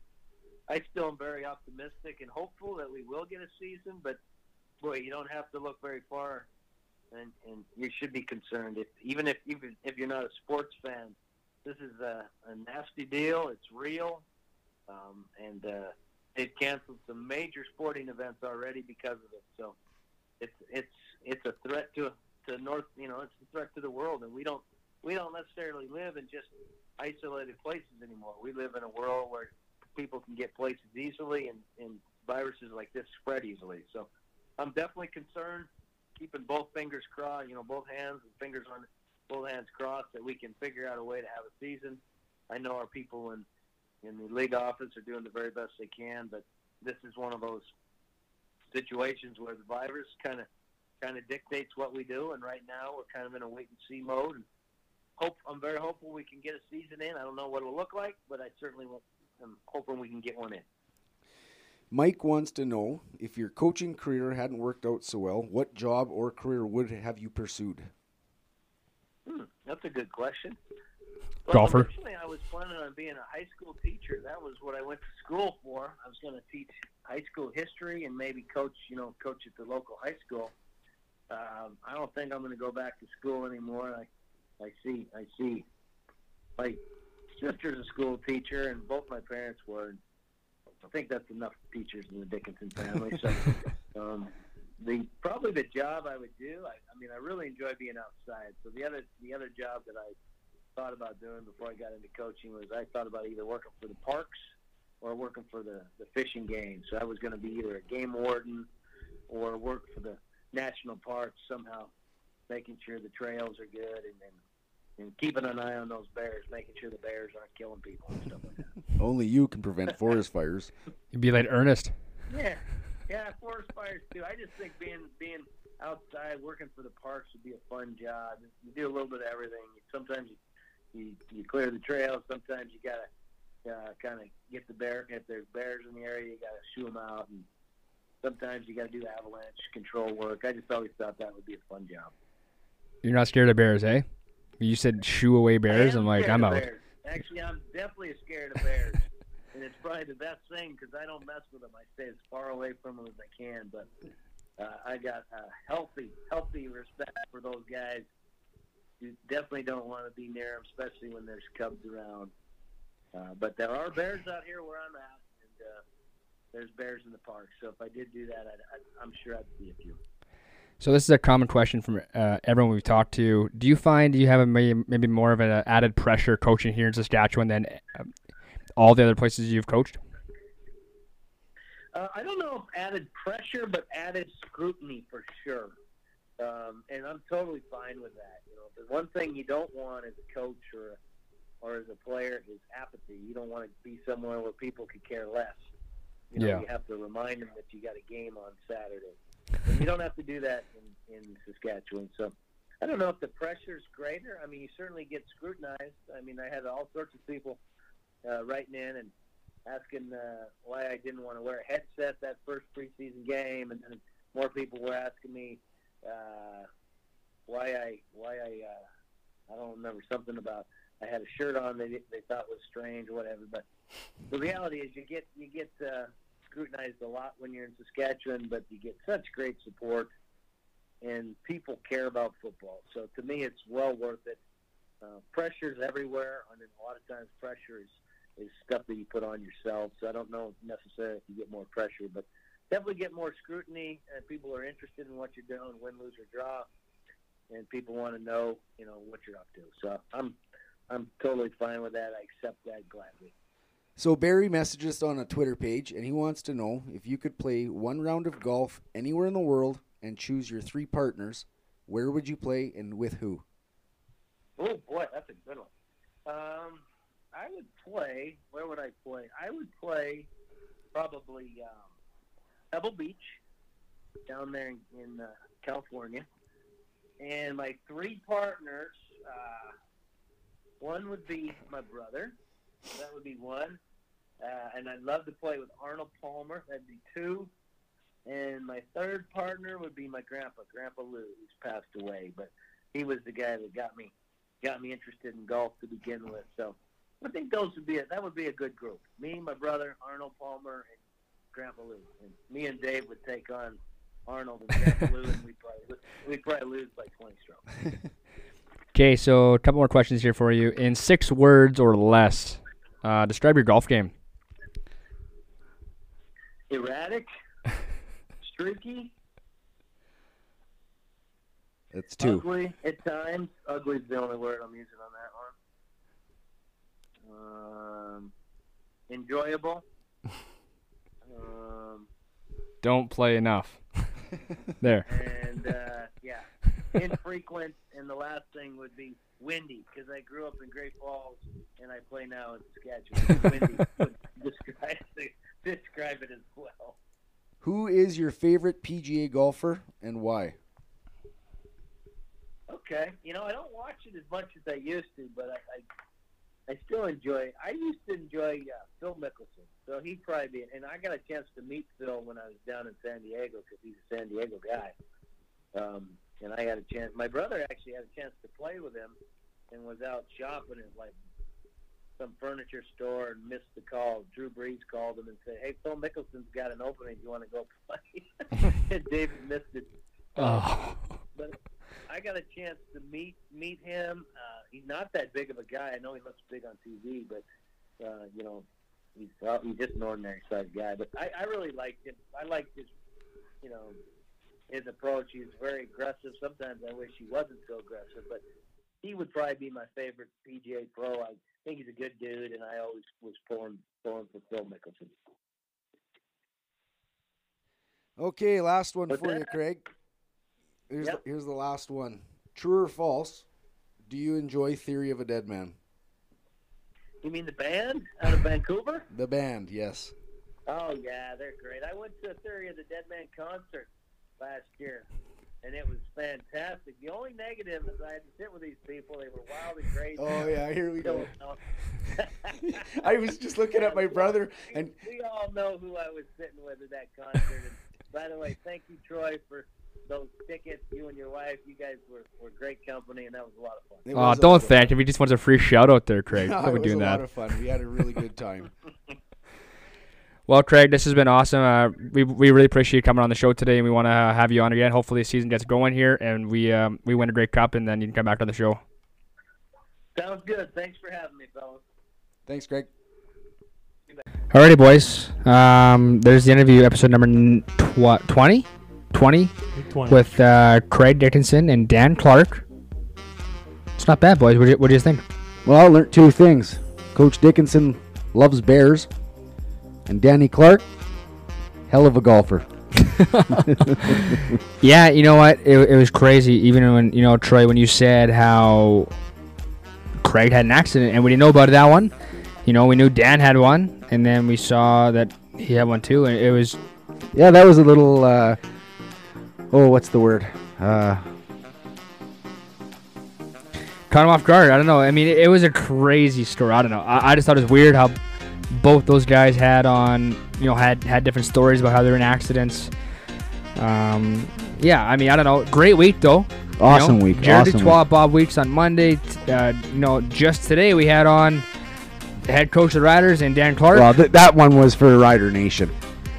and the CFL. Talk, I mean, we got know? CFL kind of on hold. Training camp is supposed to start on Monday, so hopefully our listeners enjoyed this one with uh, Coach Dickenson and Dan Clark. Uh, again, want to welcome Dan on board.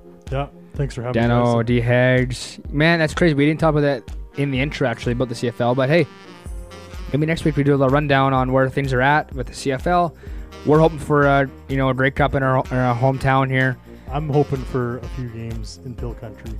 And I'm sure some of our listeners. Yeah, well you're DGen though, so you want to be in that fucking uh, Pil Country there. So, anyways, a few Molson products in Pil Country. Oh, I like that little for Davy Stewart, la long ball. Uh, Troy, you want to rip off the social media handles and the contest we have before we all say bye bye? Yes, Twitter, Instagram, both at underscore off the hosel, Facebook off the hosel. Get on there. We got three gift cards, $50 each for um, our friends at Divots Indoor Golf Center. Like, share, comment, retweet, tag your buddies. Everybody will be entered. We're doing the draws Friday. Last thing, Drew, let's put it to the people. We're going to throw an Instagram poll. Who do you want to hear Monday? Let's What- get ready to rumble! James Duthie or Scott Pritchard? Go to Instagram. We'll get that poll up. Whoever the people decide they want to hear Monday. You will hear them. Absolutely. Troy, always good to talk to you. You too, brother. Dano, take care, guys. Have a good week. Let's go. See you later. Take care.